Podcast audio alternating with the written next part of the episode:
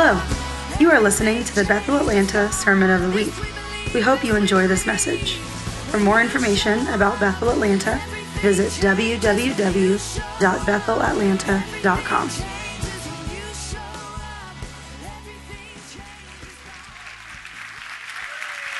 Thank you very much. Yeah, it is. Uh, it does feel a little. Well, not a little actually. It feels a lot like home, and uh, a, a, lot like home. And the worship was uh, was amazing.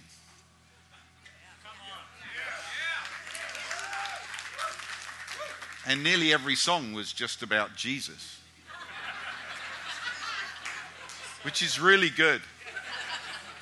He's the person we should be singing about. and uh, actually, when I, well, I, I don't think I've interrupted like that more than four or five times. I've been asked to do it.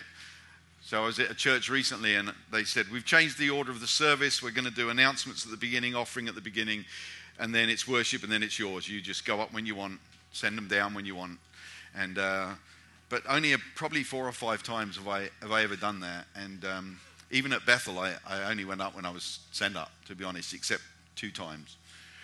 And, um, but when I came up, I said, uh, Is it Dara? Is that how you pronounce your name? I said to her, Do you, do you ever go to Andraé Crouch? You know, because my wife and I, when we were very, very young children, um, used to go to Andraé Crouch concerts. And uh, very, very, very young we were. And uh,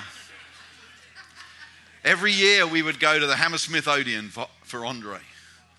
And uh, about, it's about eight months ago, I started singing in my head an Andraé song.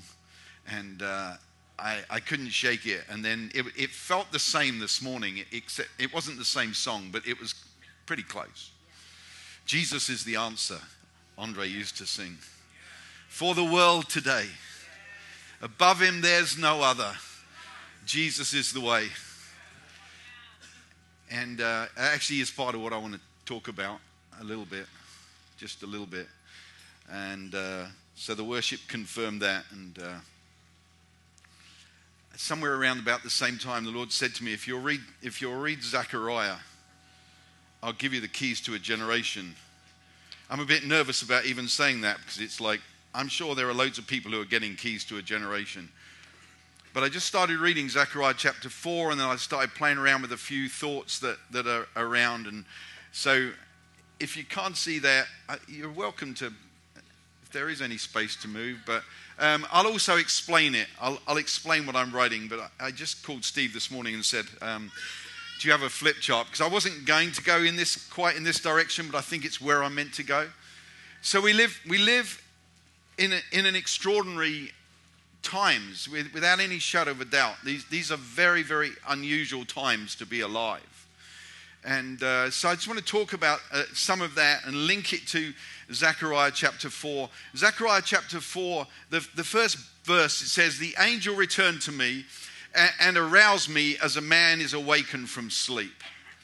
And there is, there is a cry at the moment for an awakening. And of course, uh, many of us, and probably nearly all of you, would have, have, at least in some way been aware of what happened in Bethel um, and, and, the tragic circumstances, but which released a cry, which released a, a sound of worship, a cry for an awakening.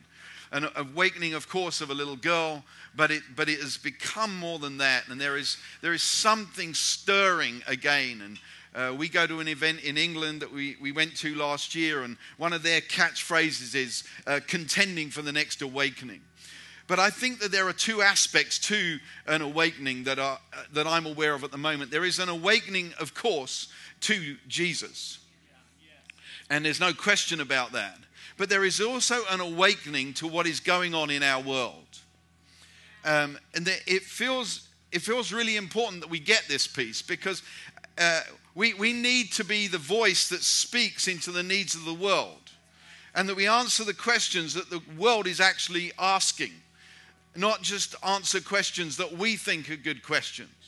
And, so let me just very quickly just, um, I'm going to run through a, a number of things um, very, probably relatively quickly. Um, And maybe next year, between Justin and I, we'll have the iPad set up, and in your new building, it'll flash up on a screen, and we'll write, and it'll, it'll be all beautiful and high tech. But, but until then, we'll rely on the Sharpie and the Holy Spirit. Um, and, uh, and probably not in that order. But I don't know whether you've noticed, there are some challenges that, that we face. And when I say this generation, this is our generation, okay? Forget the age thing, this is our generation. In my opinion, a generation is anyone who is breathing oxygen at the same time. So, this is our generation, this is our time, this is our moment. And there are some challenges, and they look, they look a little bit like this. And for anyone who knows me, yes, it is a quadrant, and it's the, it, it's, it's the way my mind's wired, but there are four gospels, four seasons, north, south, east, and west. So, hey, there's a, there is some principles around this and, and patterns. So, um, but, but we, we live in a world, and this isn't necessarily the biggest one, although I think it has some um, has some impact on us, and that is the, the globalization world in which we live, which I'll, and it's mostly good, but there are some there are some negative aspects to it, but we can go anywhere. As a generation, we can go where we like. And not every generation has been able to do that. But so that's not too bad, although I think there are some challenges. Uh, and it does cause some of us to have you know, children and grandchildren on the wrong continent and things like that, which is uh, sometimes a little painful. Um, but let's have a look at some other ones. We've got secularism in our world, which says I can do what I like.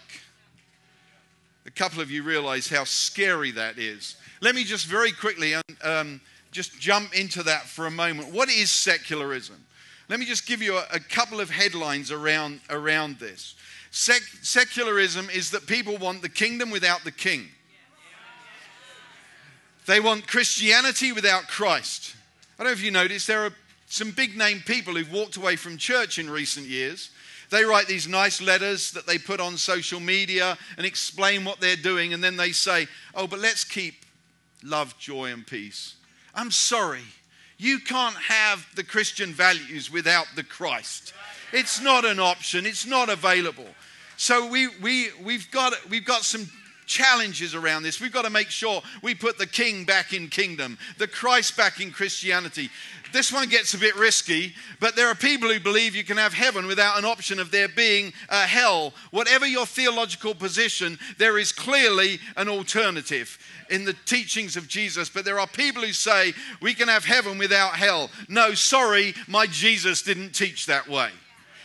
And there's this move, which I, I understand and I'm not against it, but this move to protect our planet. People want creation without acknowledging that there is a creator. Those four things really start to paint a picture of what secularism is, is doing to us, and of course, creeping in uh, to so many areas of the church. So you've got Christianity without Christ, kingdom without a king, creation without creator, and heaven without uh, hell. Yes, that was another quadrant. I just, I can make anything fit a quadrant pretty much. So, and then we've got a social media world, um, which is, um, has caused us to have something else that's happened to us. And that is that somewhere we say what we like. And the, the scary part is that what was reserved for uh, social media is actually creeping into people saying it to our faces more and more. I notice what people are doing, like they've, they've kind of lost some of those boundaries. And so we've got, we've got a generation that can go where they like, do what they like, say what they like. And this one, and I'm honestly not blaming one person for this, whatever you may think, um, but the, sorry, fake news aspect of life. I'm really not blaming one person, it's all over the place. There are people who tell me the Holocaust didn't happen. What? There are people who say Sandy Hook didn't happen. What? I know people who were there. There are people who have radio shows that, that chuck this stuff around. So we end up with a generation that can believe what it likes. And I'm not trying to be negative about this because it's all right at the end. I will put him back in the middle because Jesus is the answer. And that's, that's not just shallow words. So, this is a world that we've found ourselves in, and there's a wake up. There is a wake up. There is an awakening. An awakening to Jesus, but an awakening to what's happening in the world. I don't know how you feel, but I do feel as though I went to sleep for a few years and all of a sudden, it, you know, we jumped not just from some questions about gender, but insanity about gender being acceptable. Where were we? Did we go to sleep? We need to make sure we never go to sleep again on, that. And I, and I, do believe that there is going to be a, a turnaround. Let me just jump into, they're not directly uh, related, um, but let me, oh, um, let me, let me just jump in. Sorry, what was that? I was just wondering which way I was going to go. Yep, it is another quadrant. I can do threes, fives, sevens, eights, nines as well. I can do them. It's all right.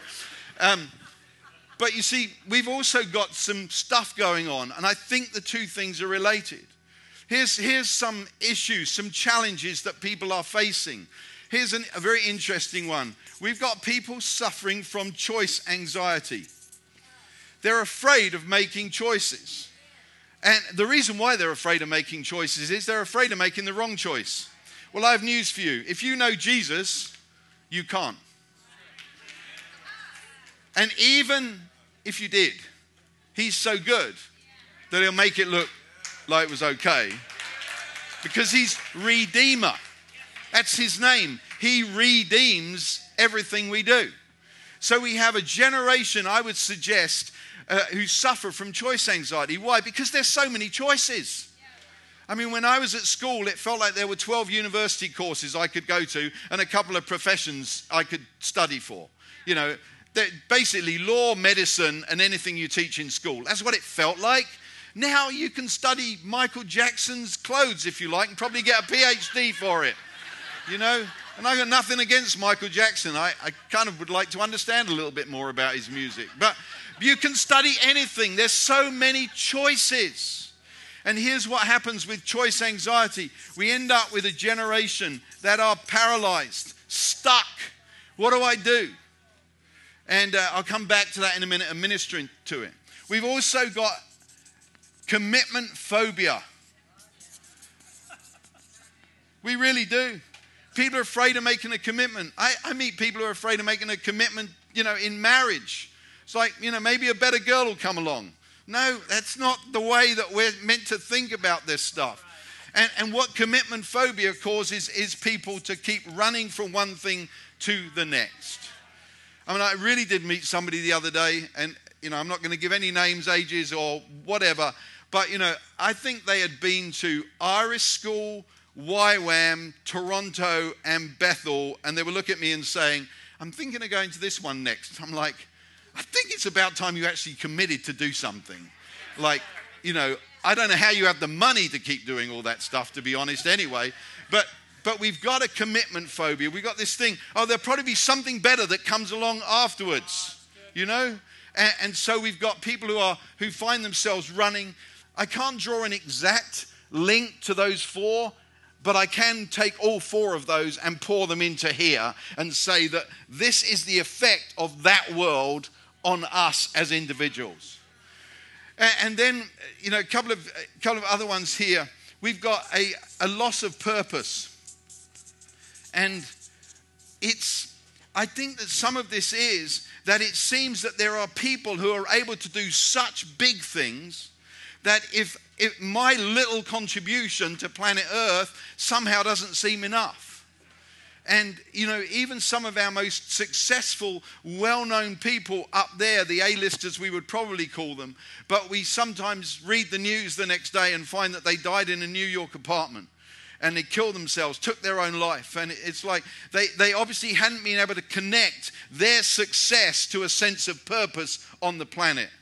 And there are definitely, you know, the Heath Ledgers, they're the ones that end up breaking my family's heart. We, we, we always somehow text each other whenever any that sort of news is out there. The Robin Williams, you know, those scenarios. And uh, so it's not just us that suffers from this. But, but that loss of purpose is causing um, a sort of a, sorry, I wrote that wrong, a low grade anxiety, um, self harm. It's in there. And I don't know whether you've noticed that's on the rise you know, depression, low grade anxiety, self harm, mental illness issues. They're, that's on the rise because there's so many people living with that you know, there's something just hovering behind me a low grade anxiety, a depression, a, a, a loss of purpose. And, and, then finally, this is kind of fun one, but I didn't even know this was a thing until recently. Um, but it really is FOMO, fear of missing out. When I was a kid, FOMO meant I was sick when my best friend had a birthday party and I missed his birthday party.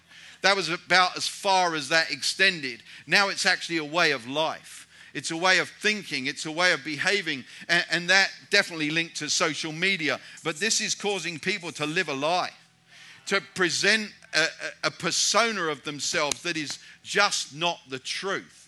So, so we've got these big issues in a generation, and we've got these challenges that are facing a generation, and, and I will come back and we'll, we're going to minister into this. What I want to do just for a moment, though, is to run through uh, Zechariah uh, chapter 4 and just pull a few things out of there, if I may, and then we'll come back and we'll, and we'll minister. Uh, because I, I don't want to leave you here. I don't want to leave you with choice anxiety, commitment phobia. Something fall down? No. All right. Choice anxiety, commitment phobia, loss of purpose, fear of missing out. Is that okay? And you could, I mean, it would mess up my quadrant, but you could put YOLO in there if you want to. You all know what that is, don't you?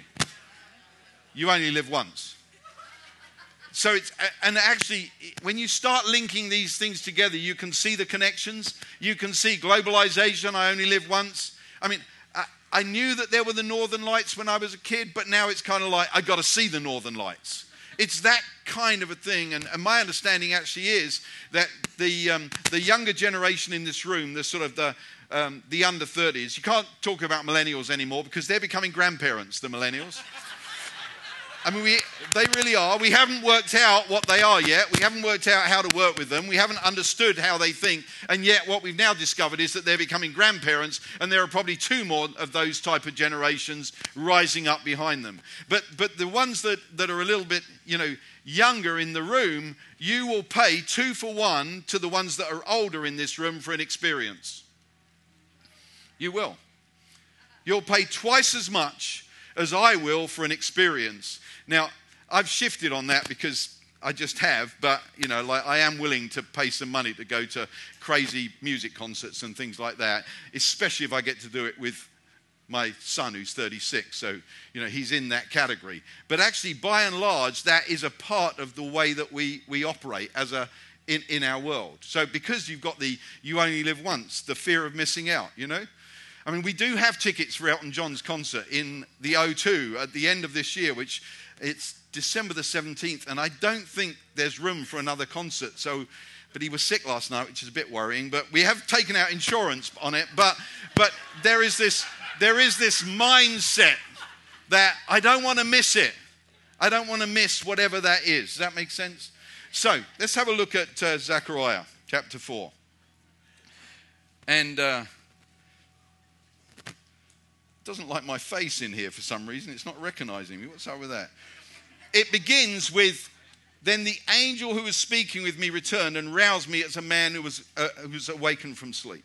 I just want to encourage you. There are two awakenings happening. There is an awakening to the needs of the world, there is an awakening to the power that is Jesus Christ. And actually, the chapter before, chapter 3, fascinating, is that it prophesies the branch. The branch is coming. And actually, the branch is, is of course, is Jesus, but actually, Nazareth means the branch. The beauty, the stunning, incredible intrigue, the, the, the complexity of, of our scripture, of our faith, of the word of God.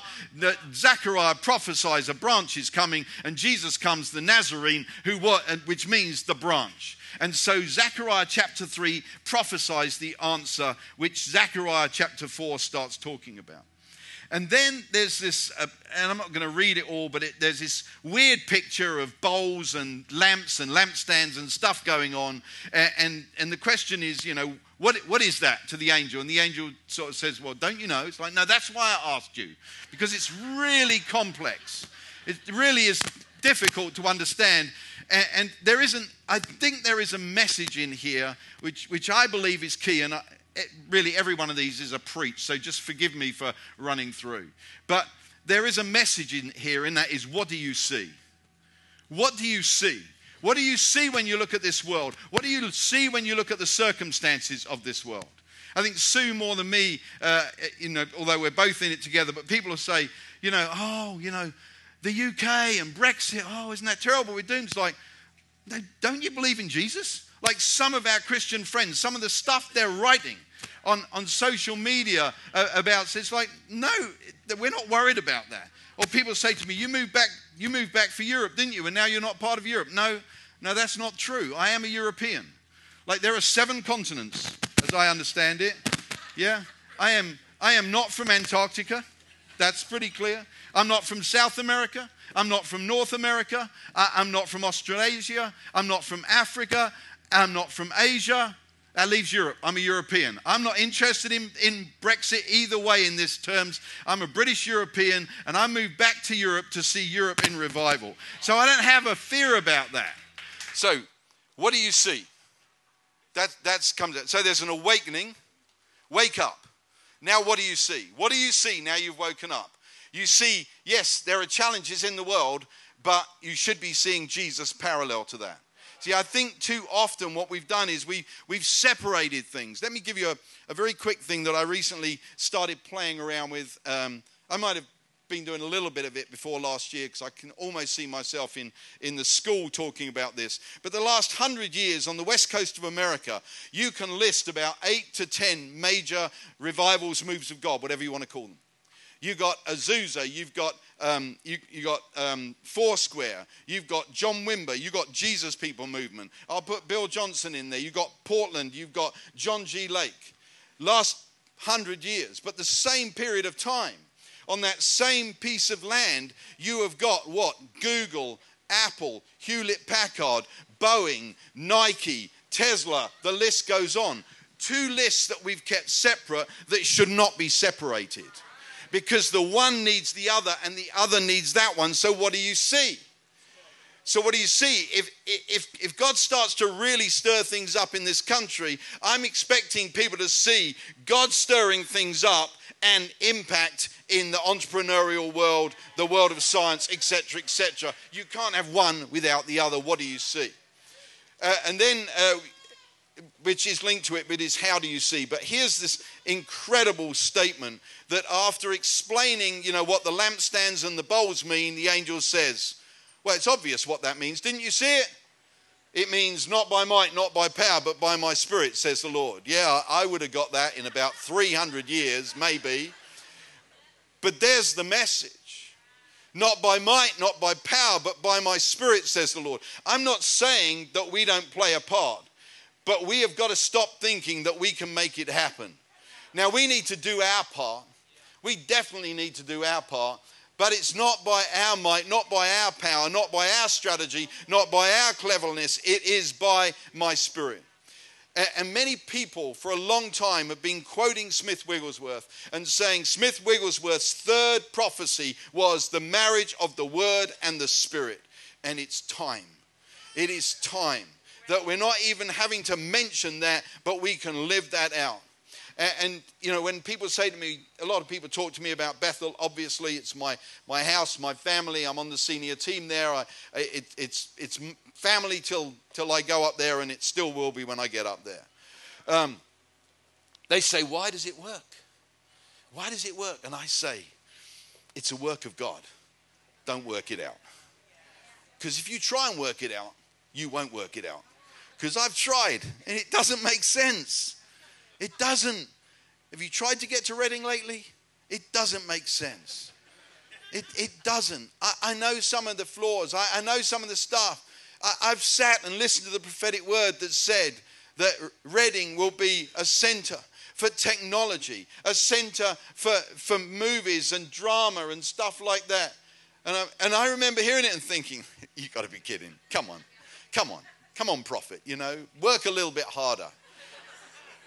It's now a top 10 school of technology, has a conservatory of the arts, which is led by somebody who is active in the in the industry and is you know has got shows on Netflix that he's filming at the same time as teaching in the conservatory.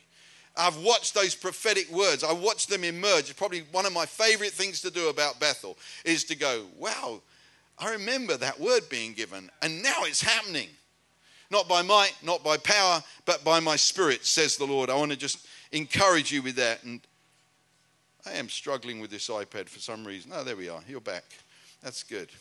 And then I won't spend too long on it, but just note in verse um, 7, it says, what are you, O great mountain? Before Zerubbabel, you will become a plain, and he will bring forth the top stone with shouts of grace, grace to it. I just want to challenge you to make sure you realize how much grace there is in the Old Testament. There is a lot more grace in the Old Testament than we give the Old Testament credit for. There are a lot more. There's actually a little bit more law in the New Testament than we might want there to be as well. But there is more grace. But here's the thing when I was studying this, uh, and there's there's so much in, in Zechariah. But one of the um, sort of the ways of defining the name Zerubbabel was this the disperser of confusion. That's stunning, isn't it? The disperser of confusion. And not only that, if you look at the language, what we see is what are you, O great mountain? Before Zerubbabel, you will become a plain, and he will bring forth the top stone. That's prophetic of John the Baptist. John the Baptist, who said that, that the rough ways will be made smooth, that, that, that this is prophetic of the future. And, and so what we got is Zerubbabel, dispersion of confusion. Isn't that what we need? Isn't that some of the stuff that I've been draw, drawing up on here? Isn't there confusion? We need that to end. And I believe that God is raising up a generation who will have the courage, and I'm going to show you a piece of that in a moment the courage to stand up and say, let's end this confusion. Because there is insanity going on and it needs to end. And then we see this incredible picture carries on. Word of the Lord came to me saying, The hands of Zerubbabel have laid the foundation in this house which is coming very soon, actually. Their foundation is being laid very soon in this house. I, I, I'll prophesy that over you out of the Bible just to make you feel better. And his hands will finish it. That's good as well, Steve. You can have the whole of that. His hands will finish it. But here's the thing you in America, us in Europe, the foundation has been laid. We have the most incredible foundations of, of the gospel, of revival, of reformation. We have the foundation, it's been laid. You see, you can look right now and go, oh, it's a bit confusing, it's a bit messy. But, but if you will actually just stop long enough and look at the foundation, I challenge you this take any country in Europe, just choose one country in Europe, go home and Google, or whatever search engine you like to use, Google revivalist or reformer in that nation, you'll find one. You'll find great men and women who go back 100, 200, 300 years. And the same is true here. Probably not the 300 years, but 100 and 200 years. You will find the foundation has been laid. You see, we're, we're concerned about what's going on, and what we need to do is to realize no, we stand on a foundation. My hope is built on nothing less than Jesus' blood and righteousness. I dare not trust the sweetest frame, but wholly lean on Jesus' name. I wish I could sing like you, uh, Dara. It would be, it would make preaching so much easier. the foundation's been laid. I just want to encourage you. The foundation's been laid. There's no question about it. But then what we go on to see is, is this. It says, "Who has despised the day of small things?" I, you know, I love it when you read a chapter and you realize that some of your favorite phrases are all wrapped up in there. Who has despised the day of small things? That's a good word for you as well, Steve. I'm giving you some good stuff here, and I wasn't even planning on it, I wasn't even trying. But this is what it says. But these seven, what are the seven? They are the eyes of the Lord. These seven will be glad when they see the plumb line somebody gave me one. I haven't traveled with it yet. I, I probably should start traveling with it. These seven will be glad when they see the plumb line in the hand of Zerubbabel. What's a plumb line? Well, it determines true vertical. And a plumb line is only possible because of creation. It's impossible without creation. God created gravity, which ultimately gave us the plumb line. But what do you use a plumb line for? The foundation's been laid. You use a spirit level for the foundation, yeah? I'm not a builder, but I know enough. Which is interesting that it's called a spirit level, but I'm not going to try and play with that too much.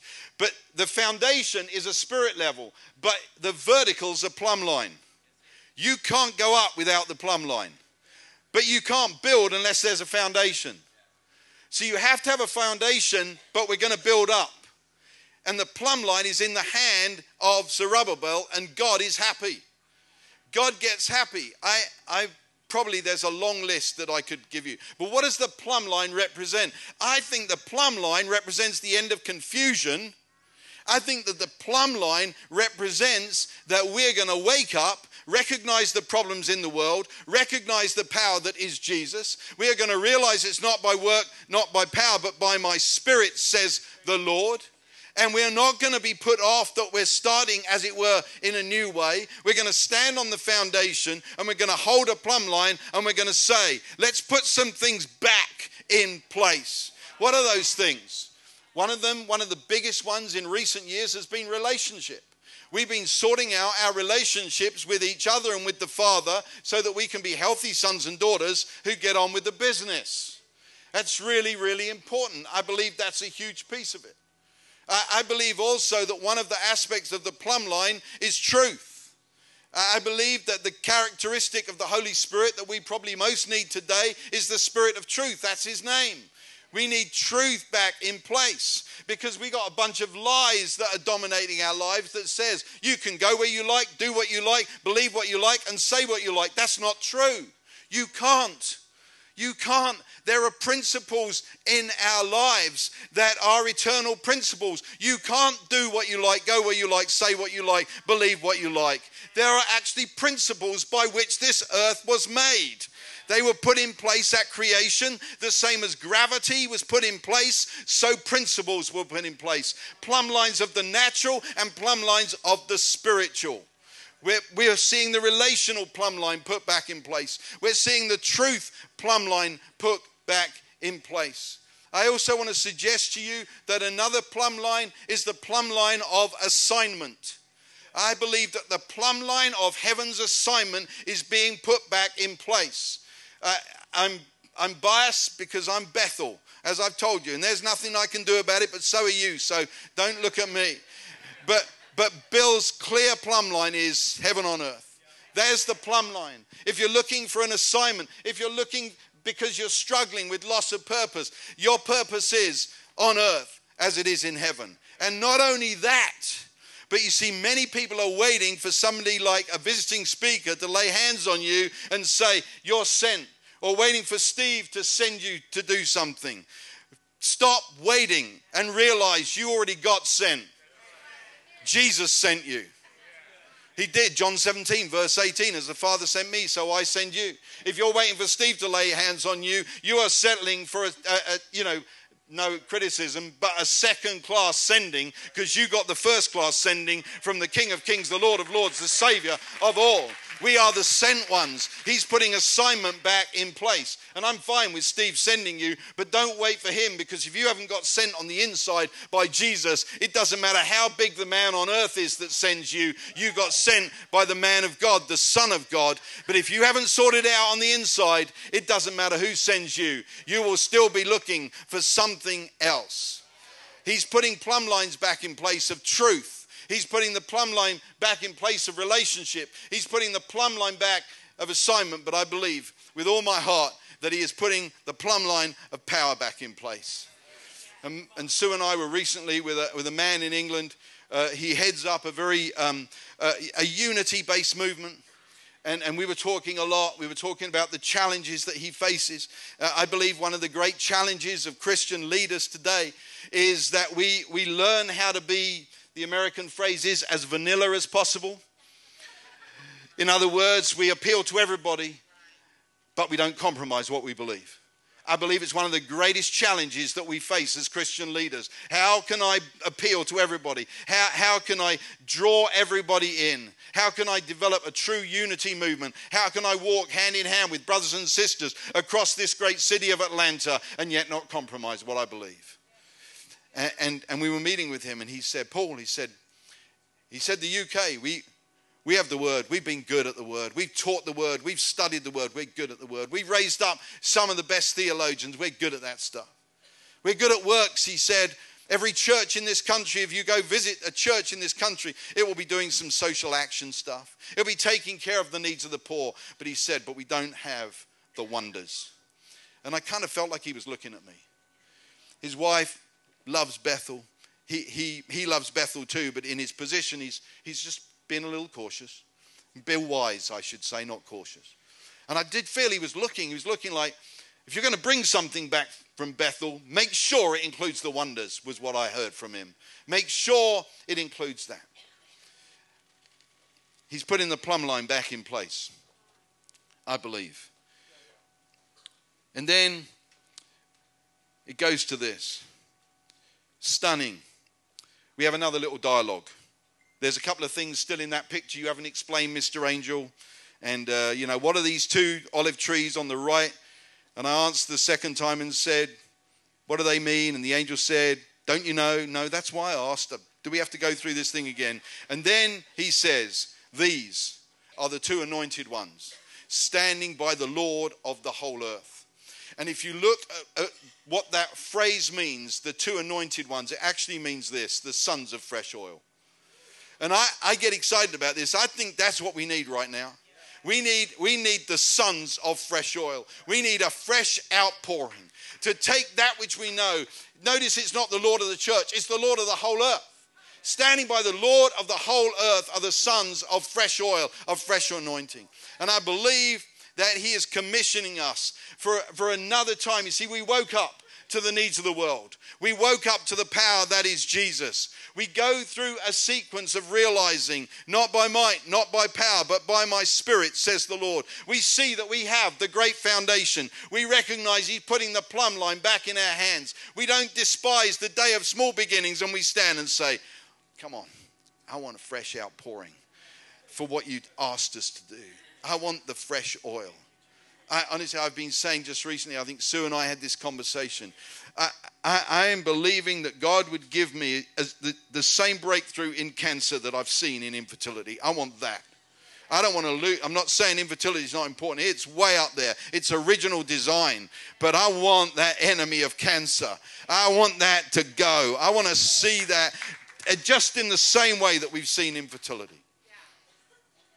That was a quick run into Zechariah.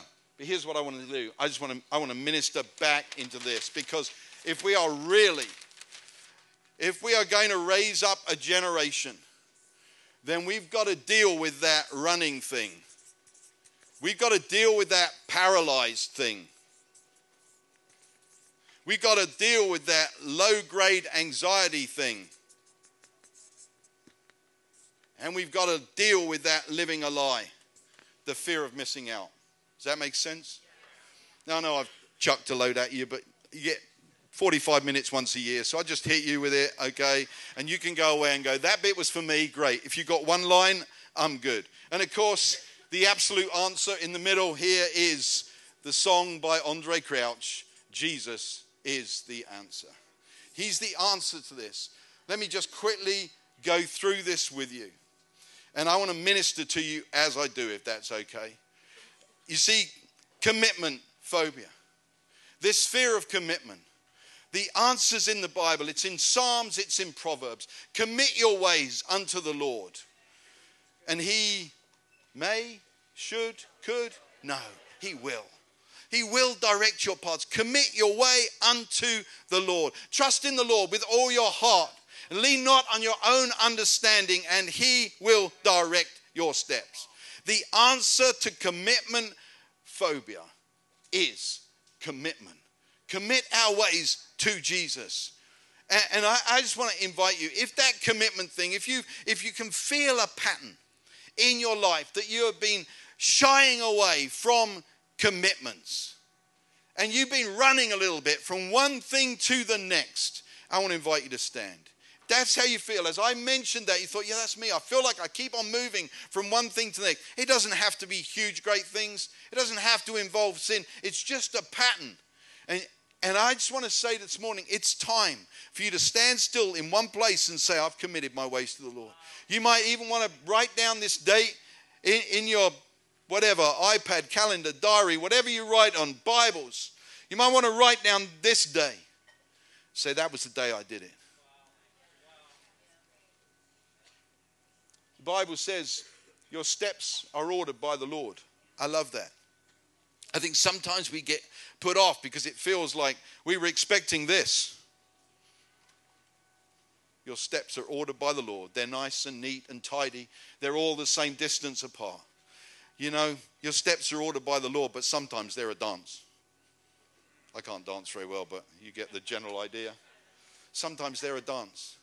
And if you commit your ways to the Lord, it means that you get to dance with Him. You get to walk with Him. It doesn't matter whether one step's like that or it feels like one step's backwards. If you commit your ways to the Lord, He will. He will direct your paths. Father, I pray right now today that you would end running. You would end going from one to the next, one job to the next, even one house to the next, even one city, even one church to the next. You would end it today, and today would be a day that everyone standing can say, That's the day I committed my ways unto you.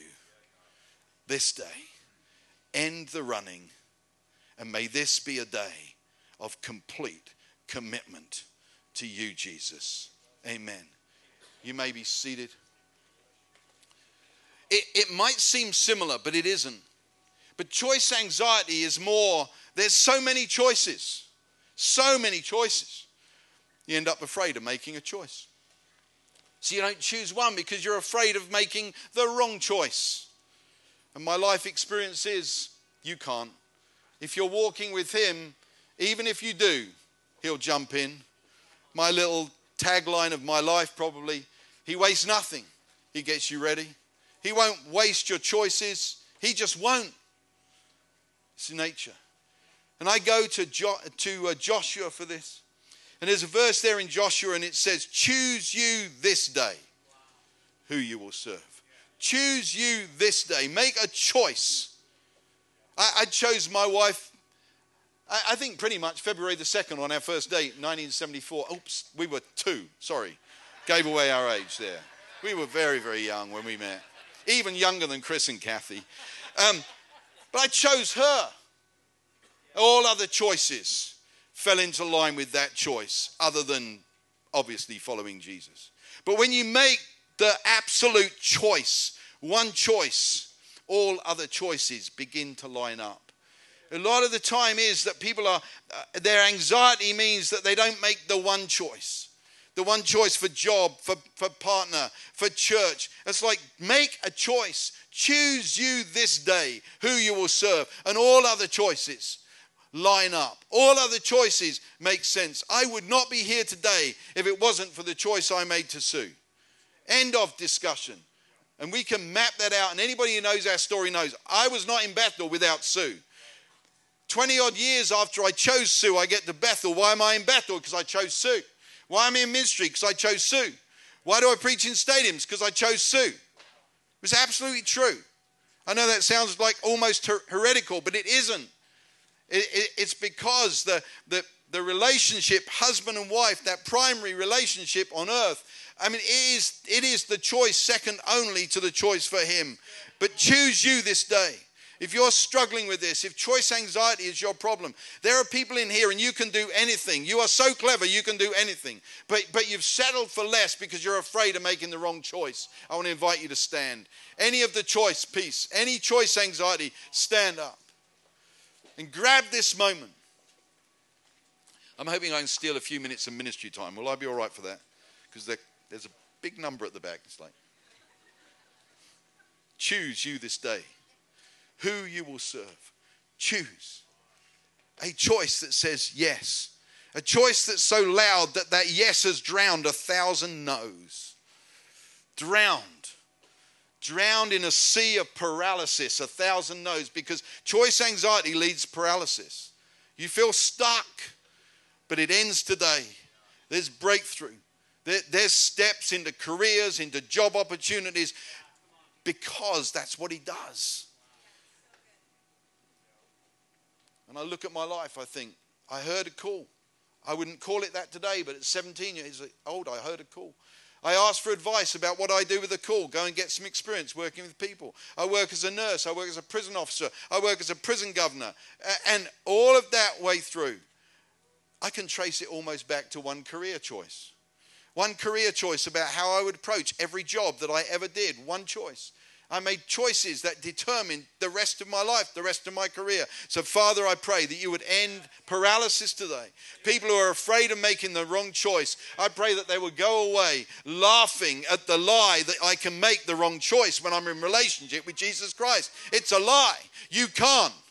He's for you, not against you.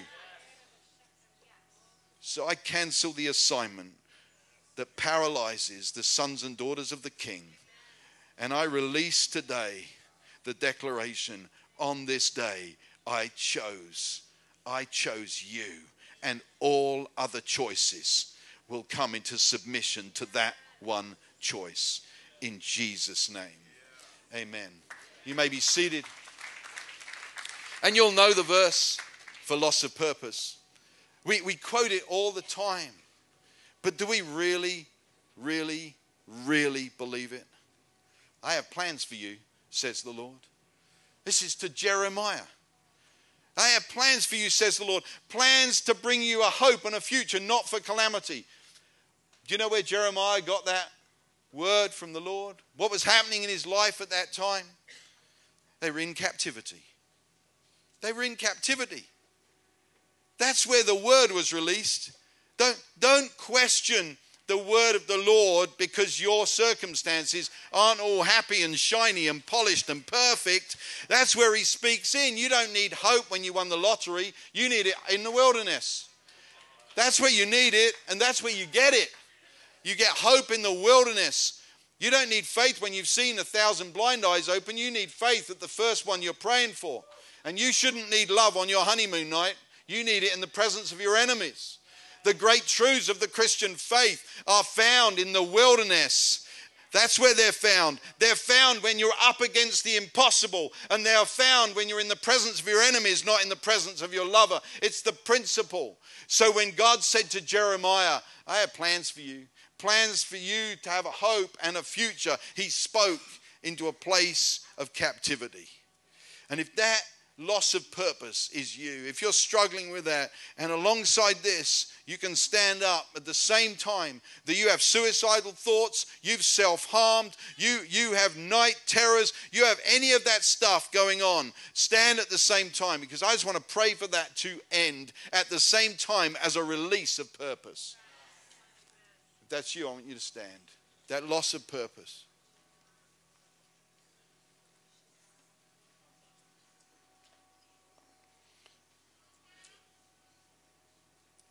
Make it your declaration.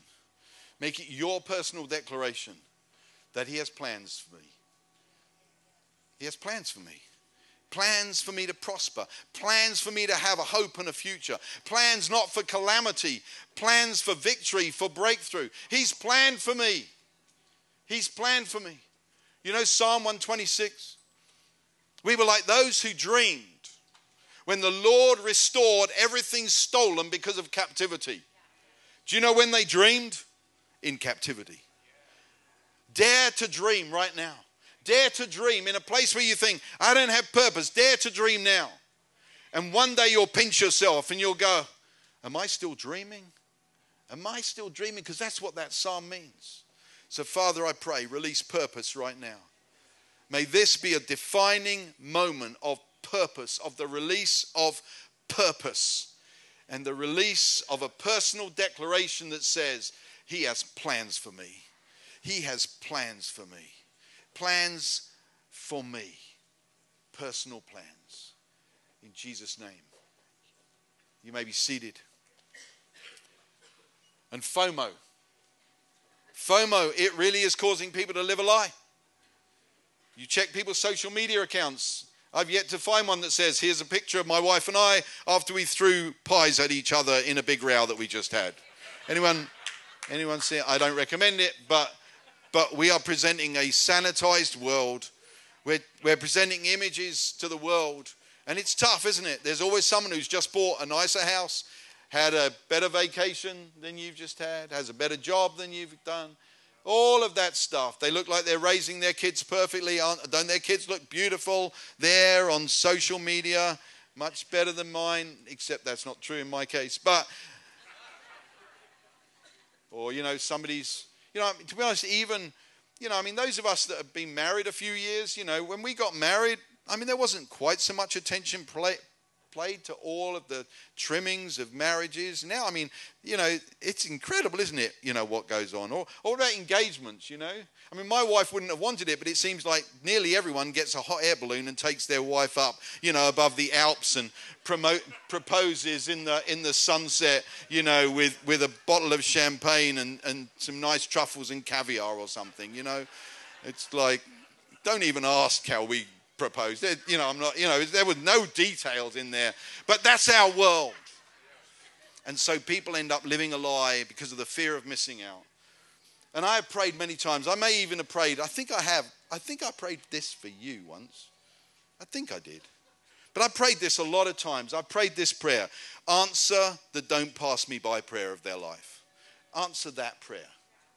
You see, it comes from the story where, where, where Jesus is going into town and the blind guy goes, Son of David, don't pass me by. Son of David, don't pass me by. Jesus says, Bring him over. Bring him over to me. They bring the blind man to Jesus, and Jesus asks the question, What can I do for you? Which seems like it should have been obvious. But sometimes we have to tell Jesus the obvious about what he can do for us. Sometimes we have to articulate it, sometimes we have to say it. But he answers the don't pass me by prayers. That's who he is. In other words, he answers the fear of missing out prayers. He answers those. If in any way that's you, I want to invite you to stand. If you're afraid of missing out, if it feels like everyone else's life looks so much better than yours, and for some of you, it might be causing you even to live a lie, even to present things. I do know several people at the moment, I look at them and think, oh, please stop it. Your problem is actually that you're living a lie. Uh, honestly, I, I, know at least one person where I, I, I follow them and I'm like, oh, please, please stop living a lie. It's actually destroying you on the inside. It's actually the root of most of your problems. If you could just be you, if you could just be real, if you could just show up as you, you could, you could help a, a lot of people. So, Father, I'm asking you to release faith today that you will answer the don't pass me by prayer of everyone standing. Everyone standing. Answer the don't pass me by prayer. I speak hope into circumstances that seem hopeless. Speak life light, revelation. And for some of you, there's a boldness that needs to be released in you to live as who He made you to be, to live that person. It's all linked to whole things about shame and comparison. We're afraid if we showed up, people wouldn't like us. I can tell you this people would like the real you a whole lot more than the fake you. They really, it's the truth end, end that fear today. The fear of missing out in Jesus' name. And let's all stand. We live in the greatest moment in history, and it's ours. It's a gift to us. This moment in history, it's a gift to us. Wake up. Wake up. And we see it. We're seeing some shaking. We're seeing shakings in, in government. We're see, seeing shakings in, in standing for moral truth. We're seeing it. Wake up. But the more important wake up is to wake up to the one whose name is Jesus. For Jesus is the answer. He really is. He is the answer for the world today. Above him, there's no other. And I just want to close with this. I, I, I think there's always people in every meeting who either don't yet know Jesus or who need to completely sell out to Him. And if there's anyone in that category, if there's anyone here, and it's like as I've been speaking, you've been thinking, no, it's I'm a bit lukewarm in my relationship with Jesus. I, I come along to church, but that's about all. I, I want to I want to invite you to come to the front if that's you. If today is a day to sell out completely for Jesus, I want to invite you to come to the front. And alongside of those people, if there's anyone here today and you have never said yes to Jesus Christ for the very first time in your life, you've never realized that Jesus died on the cross for you personally, personally, by name, knew you by name before the foundation of the earth, knew you by name, that somehow you found yourself in this tent in the middle of Atlanta, Georgia, and you're here today and you're here in this guy talking about one whose name is Jesus. Jesus really is the answer. He's the answer to every personal circumstance of your life. There is none like him. And I have had two main careers other than this one. My first career, my favorite day was when I walked into the side room where a relative of a man was. And he had been brought in dead. And I got to resuscitate him, and I got to go into the side room and tell his wife, Your husband isn't dead, but alive. And that's the message of the gospel to tell you you don't have to be dead, but you can be alive. You don't have to feel dead in this life or be dead in the life to come. You can be alive in Jesus. And my second career was this I ran prisons for a living. And one day I got to tell a young man, a young man who so wanted to go home for his son's sixth birthday party, a young man who was in prison dying of AIDS. And I got him released on the, what is called the Royal Prerogative of Mercy. I petitioned literally Her Majesty the Queen, and, and it's, the document was signed by her. And I got to walk into his cell one afternoon and say, You're not a prisoner anymore, but you're a free man. That's the message of the gospel of Jesus Christ. You don't have to be in prison. You don't have to be dead. You can be free and you can be alive. Is anyone here today and you've never said yes to Jesus Christ for the first time? Then I'll invite you just to raise your hand. If there's anyone in here and you've never said yes to Jesus, and you can enter into a worldwide family, but not only that, into this family, this local, beautiful family of people who follow Jesus, who love Jesus, who've said yes to Jesus. Is there anyone here? Before I absolutely close. Well, let me go back to that first. Is there anyone, and you are listening to me and you're thinking, I need to sell out today? I need it to be all Jesus. Is there anyone here? Or are you just also fired up in Bethel, Atlanta? that there's nothing that any visiting speaker can do to put any more fire in you, then that's good because it's a great place. Well, Father, I pray. And I do, I want to take the words out of Zechariah and I want to say, we're looking forward to the foundation being laid. We're looking forward to that. We're looking forward to the foundation being laid. We're looking forward to the building going up. We're looking forward to, as it were, the plumb line being held. But Father, we're also so grateful for the foundation that's laid in the Spirit. The foundation that you have laid in this house in the Spirit. The foundation laid by the mums and dads who poured into this house. And we're excited to see the plumb line being held up. We're excited to see the building go up. We're excited to see truth, assignment, relationship, and power demonstrated in this place. We're excited and we're trusting you. And I pray that everyone in this room will know how to take their place in what you're doing right now. Wake up, church. Wake up. Wake up to the name of Jesus. Wake up to the needs of the world. Wake up not by might, not by power, but by my spirit, says the Lord. And he is pouring out the fresh oil, the fresh oil anointing for such a time as this. Thank you for listening to the Sermon of the Week. To stay connected with Bethel Atlanta, visit www.bethelatlanta.com.